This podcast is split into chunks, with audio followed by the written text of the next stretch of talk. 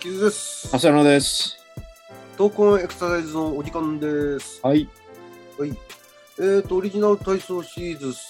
えー最後の4項目、4種目ですね、うん。についてお話したいと思いますけども、えっ、と、これは、体を横に倒す側屈の運動、はいはい。それから、まあ、あの、足を広げたワイドスクワットの状態で、体をさらにまた回旋させる。うんうん。えーそれからまあ今度は片足立ちになってやっぱり体を回旋させるはい。で最後、まあ、足を開いた状態で、まあ、ラジオ体操にもあるんですけども、うん全身を大きく回旋しながら、まあえー体のですねあの体前屈や伸展をあの混ぜながら体を回旋させるといううん。そういったその、まあ、側屈を除く全部回旋が関わってるという、そうですね。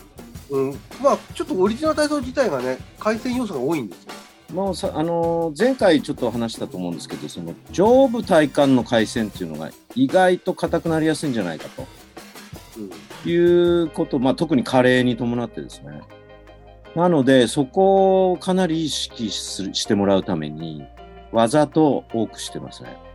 うんうん。でまあ、まあ、最初にあの言った側屈の方はちょっと他の体操でこう体を横に倒すものがなかったんで、まあ、うん入れ込んだっていうのはありますよね。そうですね。この側屈も確かにね、制限されてくるので、うんそのためにあの手を頭の後ろに置いてるのは手が前に行って屈曲していきながら即するっていう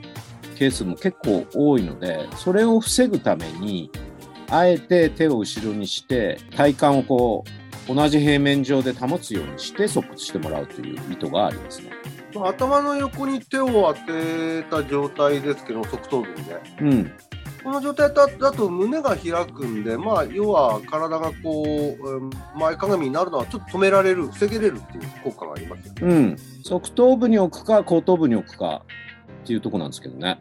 うんうん、まあ、いずれにしても胸が開いた状態になれるそうそうそうそこを保ってほしいっていう意図ですね。うん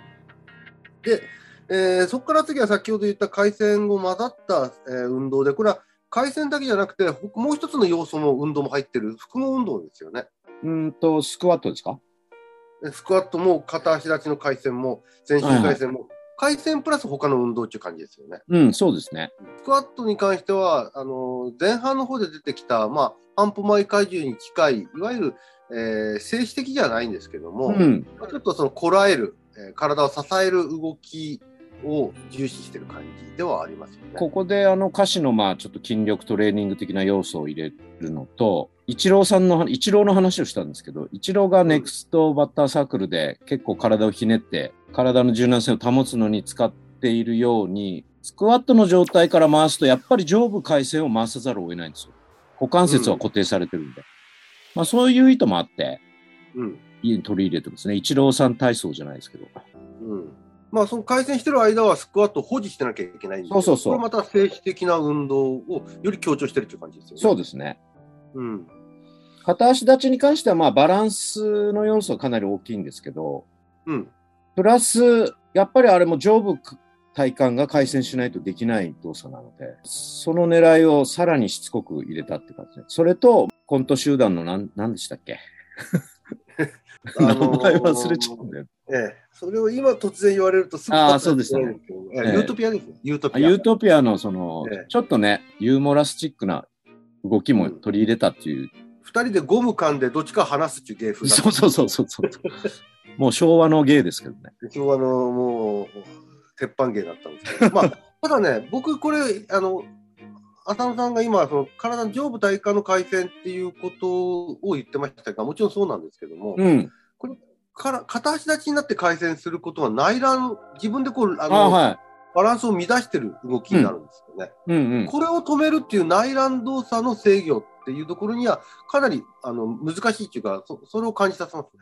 そうですね。回線を兼ねつつ、動的なバランスを保つみたいなところですかね。そう、体を回したとき、体ほとんど僕、これ、足あのずれちゃったり、ついちゃったりすることが多こ多いれんで、これもちょっとジャンプに次いで難しいかもしれないね。うん、これきちんとそのぴったりできるとなると少林拳法かなんかの達人レベルね、ああ、なるほどね。うん、片足立ちで体ねじってぴったり止まってるっていうのは、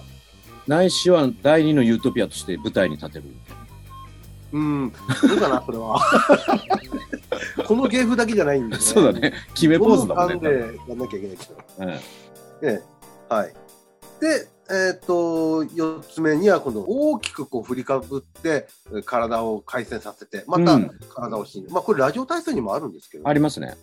うん、これはまあよく見る動きといえばよく見る体操なんですけども、うんこれはね、やっぱり何か一つ短い時間でや体をこう整えようと思った時どうしてもやりたくなる動作なんですよね。